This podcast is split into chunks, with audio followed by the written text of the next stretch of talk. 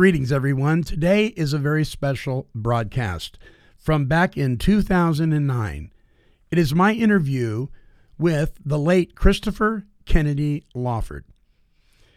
On March 29, 1955, Christopher Kennedy Lawford was born and unfortunately passed away on September 4th, 2018. He was an American actor, author, and activist. He was a member of the prominent Kennedy family and son of actor Peter Lawford and Patricia Pat Kennedy Lawford, who was the sister of President John F. Kennedy. He graduated from Tufts University in 1977 and earned a law degree from Boston College in 1983. He later earned a master's certificate in clinical psychology from Harvard University and was a lecturer on drug addiction. After struggling with addiction for 17 years, he became an actor, performing in several movies and television shows for over 20 years. He wrote several books based on his own experience about addiction and recovery. He also traveled around the United States speaking about his experiences with addiction for 20 years and was a public health campaigner, working with the United Nations and for the U.S. federal government. The following is a broadcast of my interview with one of the most influential advocates and fellow members of the recovery community. I will always be grateful for the opportunity to interview Mr. Christopher Kennedy Lawford. The views expressed on the following broadcasts do not necessarily reflect those of KHLT, Take 12 Radio, or our affiliates. The opinions on this show should not be considered as medical, psychological, or professional advice and are those of the host, co host, and guest. Take 12 Radio and KHLT Recovery Broadcasting are not affiliated with any particular 12 step fellowship.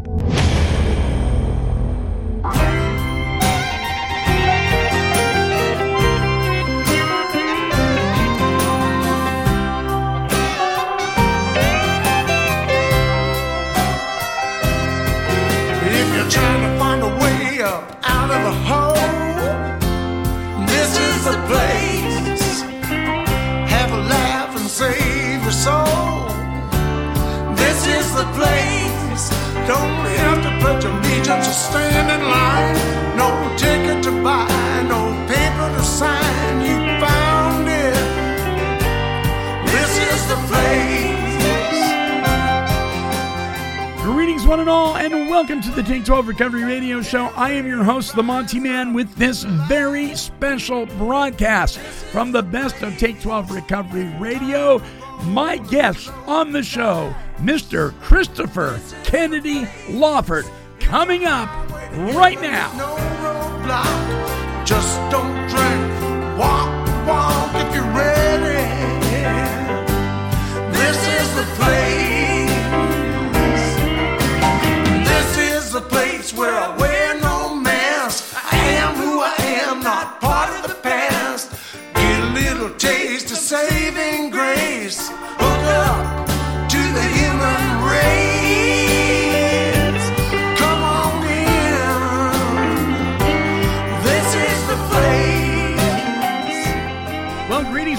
I have a special treat for you from the best of Take 12 Recovery Radio from back in 2009. My interview with Christopher Kennedy Lawford. This is the son of actor Peter Lawford, uh, the nephew of John F. Kennedy, and good friend to many in Hollywood. Uh, his book, which we're going to talk about, deals with interviews from many folks. We're going to be talking about Alec Baldwin.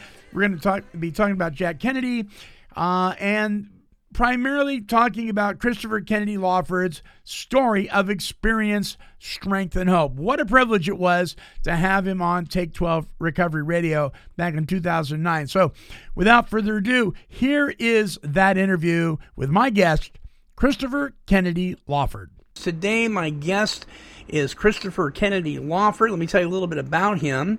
Uh, Chris was born in Santa Monica, California, the son of actor Peter Lawford and Pat Kennedy. He's nephew of John F. Kennedy and cousin in law of Arnold Schwarzenegger.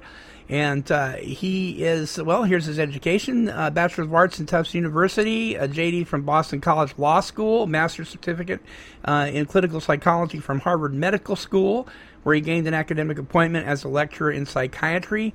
Uh, for much of his adult life, uh, Chris uh, has battled drug, drug and alcohol addiction, like many of us and today he has been sober for more than two decades. He has participated in public speaking appearances throughout the United States and the world with politicians, nonprofit, and educational organizations, and the recovery movement. In his own life, he has, uh, he has led him on a path of self discovery, intense therapy, personal growth, and eventually to be an advocate for additional treatment and recovery. He seeks to empower people to understand addiction as a disease and to help make a difference in their communities. His story is about asking questions, searching for the truth, and finding courage no matter the consequences. My friends, uh, let me introduce you to my guest, Christopher Kennedy Lawford. Chris, welcome to the show. Oh, hey, it's great to be here. Thanks for having me.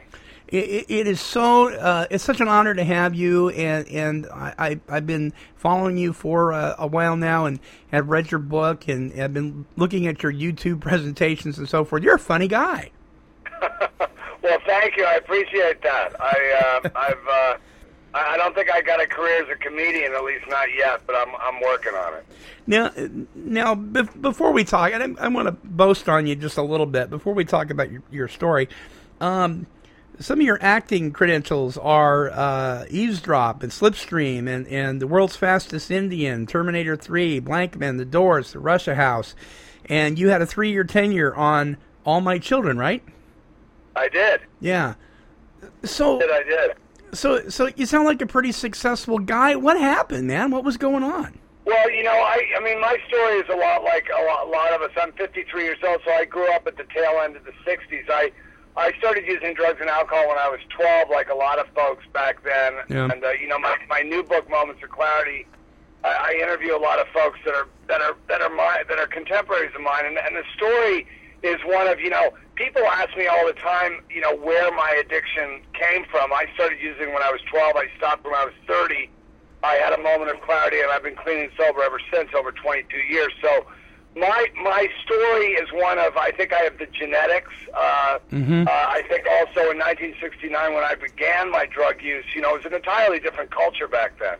Uh, we you know we had no idea what some of the downside. I mean, cocaine was not addictive. Uh, you know, they, it was it was it was pretty much. Uh, the, the, experimentation and ethic back then was about sort of expanding your mind and sex, drugs, and rock and roll. And then I also had the additional, uh, you know, emotional aspects of, of my life, which were I sort of, uh, I had witnessed the uh, assassination of two of my family members, my two uncles, and my parents were divorced when I was uh, eight years old. And so I was, you know, I had a certain amount of trauma growing up, which we now know, uh, you know, a, a kid who suffers some grave emotional trauma at the age of 13 is much more likely to, to choose a path involving drugs and alcohol. So that's my story. I picked up drugs and alcohol when I was 12. I was also, but I was a very functional uh, drug addict. I went to, you know, college, law school. I even got a master's certification from from Harvard in clinical psychology with an emphasis in addictive behavior, while fully immersed in my active addiction. like many of us, you know, the outside had to look good. I was dying on the inside, but as long as the outside looked good, we were cool. Oh, yeah, of course. And I was talking to an old college friend of mine. He said, "I remember Monty when when you and Fred and Adolf would go and sing in, in uh, at at the different churches, um, and someone else was with us too. It was a quartet, and then." You would leave, and take the love offering, and after you would get done with the concert, you guys would go out and get pizza and beer and get swacked. Right. so the look good was always there. You say uh, in your book, you say I was desperately trying to control my usage so that I could function a little bit and not be completely physically dependent. That's interesting. Well, yeah, I mean, I you know, I I vacillated a lot. I you know, I tried to control my drug use for many many years. I yeah. I knew I when I was 21 years old, I was at Georgetown University. I'd gone there basically to to study uh, F. Scott Fitzgerald and, and Thomas Jefferson as an American Studies major. and I unfortunately I moved in next door to a commune of heroin addicts, and that was sort of the end of Jefferson and Fitzgerald and hello to emergency rooms and police stations. But I knew at the age of 21 that I had a problem, and I tried for nine years to arrest that problem, and I tried everything. I was a very I had a lot of resources at my disposal. I was very committed to try to do something about my problem, and and as as many of us know, you, no human power could relieve my my addiction, Right. and uh, so I tried, you know, controlling my drug use. I tried therapy. I tried locking myself in a room. I tried geographics. I tried going to graduate school. I tried changing girlfriends, and nothing worked until February 17, 1986, when I had what what I call sort of a moment of clarity or spiritual epiphany, or what Carl Jung called a psychic change moment, or what Bill Wilson called a change of heart. Sure, sure. And you you talk about how you just weren't willing to let go for so long, right?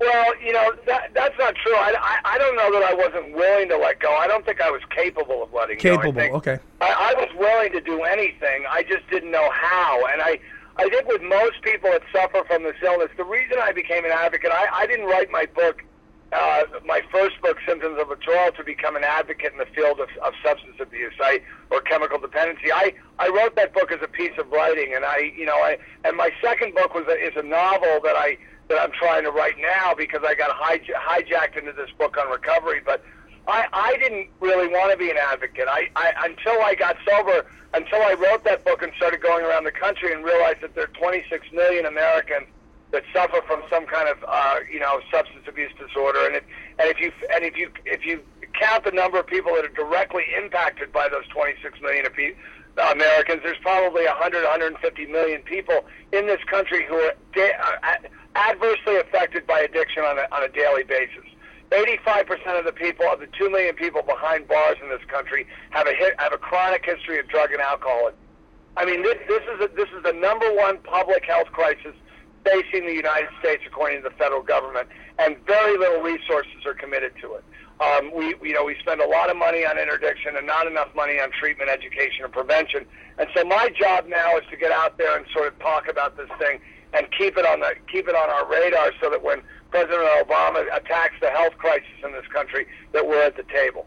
You you say uh, that uh, you had no idea that you schedule a business meeting. I love this. You schedule a business meeting and you show up. You get a part in a movie and you show up. Even if you're terrified, even if you're afraid, you'll fail. Even if you do fail, you show up.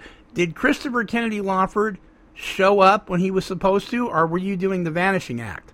Well, I mean, you know, when I was using, uh, I, I I had a hard time showing up. I remember when I I was trying to get off drugs and alcohol. I was living in Boston. And I would I would have my girlfriend at the time lock me in a room uh, in that apartment, lock me in that apartment when she went off and went to work, and I would watch uh, from this little uh, window in that apartment the people walking by outside in, they, in their suits with their briefcases and their and their nice dresses and their handbags, and I would wonder how they did it, how they engaged life on life's terms, and I because clearly I couldn't do it, even though I had accomplished all these things, I wasn't really there. I wasn't really present in my life. Once I got sober, I got I had the opportunity to to engage my life, to show up on a daily basis for life on life's terms, no matter how I feel. And that's the great gift because once you've been to the depths that addicts and alcoholics have been to, you you can't really have that bad of a day. So even if you're embarrassed on a set or you don't you forget your lines or or you don't really know what they're talking about in a particular meeting or whatever, um, I show up and eventually I get it. You know, um, today I know how to handle situations which used to baffle me. Right. I know how to do things that I had no idea that I could do, and I've had a life beyond my wildest dreams. And the greatest gift of recovery, really, is what you know is, is what Joseph Campbell said, which is basically the privilege of a lifetime is being who you are, and, and in recovery you get to really realize who you are. Yeah, yeah. Amen. Good word, my friend. That's great. Now, uh, the, you came to a place in your life. Uh, you say that you went to your mother's apartment and you were humiliated and you were terrified, but you got on your knees and you asked for this thing to be removed. And you say it was. You say it wasn't immediate, but within the next couple of months, it was gone. Um, some people that you know it's kind of a controversial issue with some folks uh, in recovery. You know there's people that say well i'm in recovery. There's people that say i'm recovered. There's people that say oh it's just a matter of semantics. What do you mean by it was gone? Well, you know, I've I've written a book about uh, called Moments of Clarity, which is a book about spiritual epiphanies. And for me, uh, my my my recovery definitely has a spiritual component to it, which basically means it's not a religious thing. It just means that there's something happened inside of me and in my life that I can't really explain by using terms that are associated with this world. Um, mm-hmm. My life works today because of a power that's in my life that I don't really understand. I don't really question. I just utilize. There, there are people in moments of clarity that are atheistic. Um, they don't really believe in a God, but they but they have something that's bigger than them that works for them in their life, whether it's a group of people or, or a light bulb. It doesn't really matter as long as you have faith that there's something uh, that that will that will sustain you and and give you some sort of guidance uh, when you're confronted with the with the baffling nature of life on life's terms. You got and, that's, and so for me, when I when I when I hit my knees, when some guy said to me when I was walking around New York City trying to be an actor, and I was going on these auditions, and all of these uh, drugstore signs and bar signs were screaming at my new sobriety with a vengeance. And I, I needed, I needed something to help me with that. And a guy, a guy, a spiritual mentor of mine in early recovery said, "Throw your shoes under the bed." And I said, "What are you talking about?" He goes, "Throw your shoes under the bed and get on your knees and ask a power greater than you to remove the obsession to use drugs and alcohol." And I did that in my mother's apartment. I didn't think it would work. I felt stupid. I felt weak but I did it because that's how desperate I was. And within 60 days, the obsession that had vanquished me for 17 years, which would not enable me to not use drugs and alcohol for one single day unless I was locked up somewhere, vanished, and it hasn't returned for 22 years. That is a miracle. I don't care what you call it. It happened to me in my life. It's happened for thousands and thousands of other people. It is miraculous. I don't know what it is.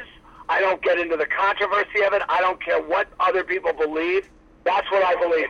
A guy once said to me in early sobriety, he goes, You could prove to me that God doesn't exist and I would still believe in him because it works for me.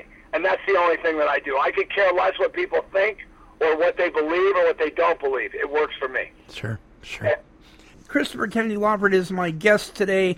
Uh, Chris, this is a this is a book that is filled uh, with well-known people, and it it seems like.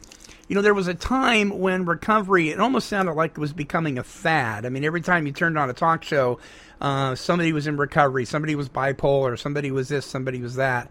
Um, but those times seem to have changed, and people are taking it a whole lot more seriously, and more and more people are opening up and telling their story. Now, listeners, uh, just just some of the people, just a few of them. There's lots of people in here. Uh, interviews uh, that Chris has conducted with Jim Vance, Alec Baldwin, Judy Collins, Ed Begley Jr., Kelly McGillis, Richard Dreyfuss. Uh, uh, you've got Tom Arnold, Jamie Lee Curtis, Lou Gossett Jr., Katey Sagal, Jim Ramstad, Martin Sheen, and the list goes on and on. Uh, it wasn't as easy as you thought getting interviews, though, was it? No, it was it was difficult. This is a difficult issue to talk about, and one of the reasons I I do uh, go around the country talking about uh, the, the the issue of addiction and recovery is because uh, of the stigma associated with with this illness. Um, this is a mental illness. It's been classified as such. It is right. a uh, it is a it is it is it needs to be it needs to be talked about that way. One of the folks in this book is a guy named Max Cleland who does not identify as an alcoholic or an addict. He does not drink anymore, but Max I put in the book because you know he suffered from from depression, which is obviously for many alcoholics and addicts is one of the underlying uh, causes and conditions. And and he was also a you know he had gone to Vietnam and he he had been in country for about. Uh, for for a very short period of time, and he got off a helicopter and he bent down to pick up a grenade, and then it exploded and blew up both of his legs and one of his arms, and and he recovered from that, and he became uh, under Jimmy Carter, the Secretary of uh, Veterans Affairs, and he became a United States Senator from the state of Georgia. And he lost his, his subsequent election to that to the United States Senate. And he went into such a deep depression that he told me, and he says it in this book. He said, "You know, that depression from lot loss was far worse than having to overcome getting your legs and your arms blown off. Mm. So if anybody thinks mental illness or addiction is for is for pussies, they ought to talk to Max Cleland. And Yeah. you know, this is not this is a really serious illness. It needs to be addressed as such. And the people in this book talk about their their moment of clarity because people in this country need hope. They need to believe that they can change their lives. That your your listeners, most of them are probably in recovery, and they get a message of hope and they get a message of change every day. But most of the people out there are not getting that message, and hopefully this book will help. That's that's right. They're not. Um, in talking with Jim Ramstad uh, here last year, uh, we boy he was really pushing the advocacy thing and uh, uh, Faces and Voices of Recovery and JoinTogether.org and so forth. Um, how can how can people out there um, join an advocacy program? Is there is there lots of them? Well, there, there, there are a few. I mean, you know, voice, uh, Faces and Voices is a great one. The uh, the Partnership for Drug Free America does some interesting work. There's lots of groups out there of people that are trying to make a difference. I mean, the problem is is that as a constituency, we are not we are not mobilized. We are not organized. We are not uh, we, we we are not really active as a as a you know. And the only way things get changed, and the only way state legislators or federal legislators pay attention to anything is if their jobs are on the line. And and the only way their jobs are on the line is if they go back to their districts and people are going, "What are you doing about the parity bill? What are you doing about you know money for dollars for treatment and prevention and education? And what what are we doing spending, all this money sending uh, sending folks sending folks to jail uh, and not you know and not rehabilitating them? Why aren't we why are drug courts, uh, you know, uh, are more prevalent? I mean, because they've got excellent rates of recidivism in drug courts, and yet the many, many communities don't listen to them, don't, don't, don't utilize them. Yeah. The reason for that is because as a as a constituency, the recovering community hasn't found its voice and it hasn't found its its its uh, mojo, if you will. Do- and, and people need to get involved. Do you think, Chris, do you think that part of that problem, though, has been the fear that is behind some of the anonymity uh, traditions and so forth of some groups? You know, Bill Wilson, who started Alcoholics Anonymous, which is probably, I mean, if you look at all different organizations and, and treatment facilities and everything that, that have helped people with this, I mean, AA, as the guy said, uh, who was the head of the uh, uh, uh, American Psychiatric Association in the 50s, he said Alcoholics Anonymous is the most significant social invention since Christ. And what he meant, what he meant by that was that that organization has helped more people. And they have a tradition of anonymity in Alcoholics Anonymous and all 12 step programs. Now, that tradition basically says you cannot identify as a member of AA or any of those 12 step programs and use your last name or have your picture taken uh, full frontal photography. It doesn't say that you can't go out and talk about recovery. As a matter of fact, Bill Wilson, who started AA, testified in front of the United States Senate in front of a subcommittee by Harold Hughes, and he basically said that AAs should go out and talk about being sober and being recovered. They just shouldn't talk about being an Alcoholics Anonymous. Now, Right. I wrote a book of 44 people. None of those people talk about being in any 12-step program. Nobody says any of those people are in 12-step programs. They talk about having it, having an illness and being in recovery and how that happened for them. Yeah. Um, and, and you can easily do that. The people in 12 step programs that start jumping up and down about the traditions, if they're, you know, they, they probably don't know what the tradition is and they haven't really educated themselves about it. There are people out there who do talk about being an AA and they're wrong to do that. Mm-hmm. Mm-hmm. That's You- you not bet. what we're talking about, though, in terms of mobilizing a, uh, you know, the, a grassroots organization of the, of the millions of Americans who are in recovery to go out and, and advocate for themselves. They don't have to talk about what they do or where they or where they get sober. Right, right, and and, and really, as so many people are going to pretty much figure that out on their own without them doing that anyway. Um, but you're right. Lots of people in these fellowships don't know their history. They don't know. Really, they don't read the books. They maybe maybe they read the main book, the basic text of whatever program they're in. Uh, but you know, I I got educated on the whole anonymity thing by reading Dr. Bob and the Good Old Timers and finding what it really meant. And I was shocked. I was like, wow, I've got a lot of freedom to talk about recovery. Right, absolutely. Most people don't know, and, and if you had asked me, I would have said the same thing five years ago. Yeah. I would have. If somebody had come to me and asked me to be in a book called Moments of Clarity five years ago, I would have said no, because I, I was under the misguided assumption that that that I that I, if I'm in recovery, I should keep my mouth shut. Now, I don't, I don't. I don't disagree that there's some people like there was a guy who I interviewed for my book who was a, a pretty famous musician in Nashville actually who is sober a long time, and he he he. I did a great interview with him, and he said at the end of the thing, he said, "You know what? I can't I can't do this." He goes, "My story is for the guys I work with, one on one, and I I don't want to put it out in the book for. I think it'll it'll dilute it." And I can't say that he's wrong. You know, the great the great thing about Alcoholics Anonymous, from what I understand, is that that organization is is built on the fact of one one drunk holding a hand out to another drunk. That's right. And and you know that's a very powerful thing. And I, and if those folks don't believe that going out and talking about stuff in a bigger in a bigger venue is useful, I can't disagree with them. Sure. But Sure. There, there's room for everybody here. In, in your book, uh, you you mentioned the fact that the, the first person that you asked to be uh, a part of this was Alec Baldwin. Yeah. Did, did he was he all for it in the beginning? Did he did he pull out like a couple of them did? What did he do? No, he actually didn't. He had said no to me at first, and uh, and because he didn't really want to, he didn't really want to talk. I mean, Alec does a lot of work politically and socially, and I just don't think he wanted to to, to start another front, you know, in terms of stuff that he talks about, and I totally respected that. Yeah. I asked him again about six months later because I really wanted him to be in the book, and I was with him, and I've known him for a long time, and he agreed to do it, and he did it. To, he did it as a favor to me. I think more than any. I don't think he wanted to do it. I think he did it as a favor for me to me, and I'm enormously grateful because I think his story is enormously powerful, and obviously he's he's brought the book a lot of attention. And I, you know, I told him the other day that I uh, that if he ever runs for governor, I'll go to Buffalo for three months for him and and and, uh, and work for him up there in the middle of winter. Now, I- okay, here, here's kind of a question that kind of pins you to the wall, and I don't know if it's really a fair question, but I'm going to ask it anyway. Is there any one particular story or a couple in here uh, that is your favorite? Um, let's see.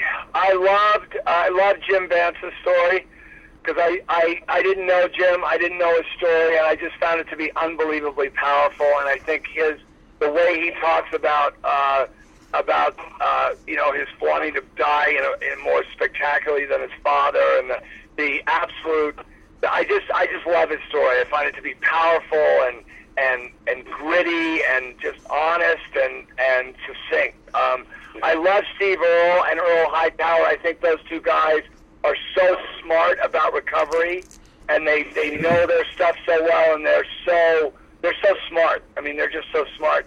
And Jamie Lee Curtis was another one that I just because I've known her my whole life, and I never knew her story, and I just her she is so dedicated to recovery and so uh, and again another person who's so smart and so filled with love and service. I all of the stories are amazing to me, but though I think those Yeah. four were probably four of my favorites, but they're all just remarkable. Now, now, uh, not to get too far away from the whole recovery thing, it, as, as you even say in the book, but it, but I've, I've got to bring this up. You bring it up. I think it's it's a great story. Elaine Stritch said uh, she said, uh, "Oh, by by the way, Chris, I had two dates with your uncle Jack. Did you know that? I was nineteen. I was nineteen years old. How did you react when she told you that? Oh, I loved it. Elaine, I, I want Elaine to write her book because I mean she's done her one woman show, which is sort of autobiographical, but she has some of the greatest stories I've ever heard. I mean, she and that story about my uncle Jack was so great. I loved it. It- I loved it- it. it- this is so awesome. Uh, it really speaks to the integrity of your uncle. Is a- The first date was my idea. I saw him at a cocktail party, as they say, across a crowded room. Some enchanted evening. You had better believe me. I noticed that he was about to leave the party, and Chris, he was so adorable. You want to know what I did?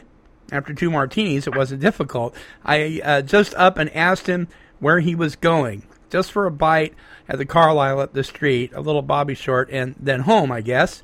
Is it okay if I come with you? She said, and Jack Kennedy said, Why in the world not? Fine with me. And the second date, she says, was a glorious evening at the Stork Club. She says, We got back uh, to my apartment on 52nd Street, and I invited your Uncle Jack up to uh, or up for a nightcap. Elaine, uh, uh, he said, if going up to your apartment and having a nightcap means having scrambled eggs and listening to Glenn Miller records, then I will have to say no. She says, I was very young and very inexperienced, if you know what I mean, but I knew exactly what he was talking about. Well, I said, I guess that is what was on my mind. He kissed me goodnight, turned me over to the doorman, and back in his limo, made a U turn on East 52nd Street and drove off into the night. I got into my elevator, and I remember saying to myself going up, What a straight shooter. I'll bet the house that he is definitely and without a doubt going places. What a compliment. What a, what a thing to speak to your uncle's integrity. Yeah, it was great. I, yeah, he he. Uh, I it was a great story, and she's a great, great woman. I'm so glad she's in Moments of Clarity, and it was just, it was, it was one of the, it was one of those little gifts that I got in doing this book that, I, and I got a lot of them. It was really uh, special. This is this is really excellent. Uh, I've enjoyed it. I know many of the listeners will enjoy it as well. How can people get a hold of this? Well, it's all over the bookstores. Hopefully, I'm sure it's all over Albany and Portland up there in the bookstores. But you can get it online, obviously, at uh, you know Barnes and Noble or Amazon. And and uh, and if anybody likes the book, write a review. Good, good. We'll do that. Well, I'll I'll get on there and write a review from Take Twelve Radio. Uh, Absolutely. yeah. You you bet. No, it's been, it's been great because you know everybody in recovery has really come out and, and supported the book. It's been a really uh, it's it's been great in that regard. I mean, I you know as you said, you take your you take a few shots from some of the folks that you know just don't don't think we should be talking about this stuff out in the real world. But for the most part, everybody's really out there supporting the book, and it's and it's you know it's it's meaningful in people's lives. That's that's the whole point of this thing, and and it gives me a chance to you know to go on programs like yours, which you do a great job, Monty, just getting the word out and talking about this thing in terms of of it as a disease, which is and and and to just you know to to keep this in people's minds. You know, addicts and alcoholics are not bad people doing bad things. They're sick people who are trying to get better, and and this is the way we got to look at this thing. Absolutely. Ah, that's good. Good stuff. And I, am just so glad that you're doing this. I am even uh, more just, you know, it's what a hoot that you are alive and well and serving your fellow man it's it just speaks to all sorts of gratitude for our Creator. Yeah, it's, yeah. it's miraculous. I mean, God kept me alive for some reason, and I'm uh, I'm really grateful for it. Yeah. All right, Christopher, can we have you back on the show sometime in the future? Anytime, man. I'm around. Love to do it. Uh, that, Love to do it. That would that would be great. Awesome. I really appreciate you coming on. And uh, any last words for those who are listening?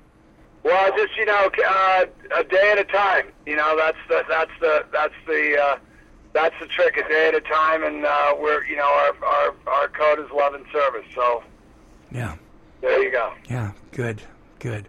Well, there you have it. That was our interview with Christopher Kennedy Lawford back in 2009. Listen, over the last 16 years, we have had the privilege of interviewing many actors, clinicians, authors, and the ordinary folk like you and I in recovery or advocates of recovery on this show, the Take 12 Recovery radio show. I want to say a special thank you to all of our guests over the years, all of our co hosts, and a very, very intense thank you to those of you who have helped to financially sponsor this show over the last 16 years.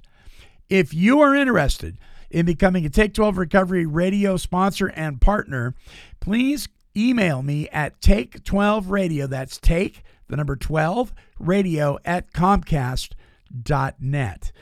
Also, if you'd like to donate, no amount is too small to keep us on the air. Visit us at take12radio.com. Scroll down to the bottom left of the page, and there you'll find a donate button where you can set up reoccurring donations uh, or a one time gift. Like I said, no amounts too small. We appreciate you so much. All right. A special thank you to my guest, Christopher Kennedy Lawford, and to all of you for tuning in. Until our next broadcast, this is the Monty Man, and I am wishing God's perfect serenity for you.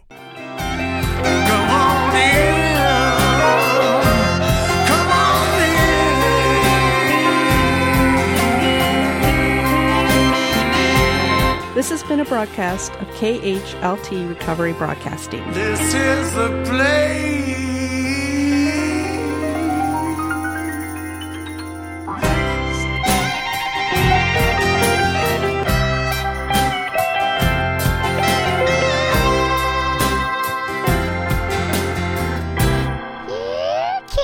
kitty, kitty. Meow, meow, meow. Woof, woof.